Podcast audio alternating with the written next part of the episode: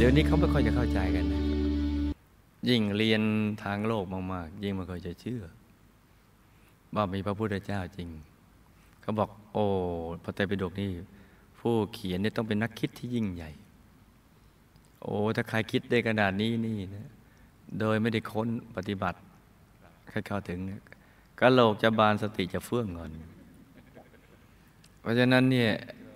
ความรู้ที่มีอยู่ในพระไตรปิฎกไม่ได้เกิดจากความคิด แต่เกิดจากการเห็นแจ้ง แล้วจึงรู้แจ้งแทงตลอด แล้วก็นำมาบันทึกถ่ายทอดกันมา มนุษยชาติได้ดำเนินชีวิตที่ถูกต้อง นี่ก็เป็นเรื่องที่สำคัญนะจ๊ะมาดำเนินชีวิตถูกต้องกับปิดอบาย ปิดประตูอบายแล้วก็เปิดประตูสวรรค์กัน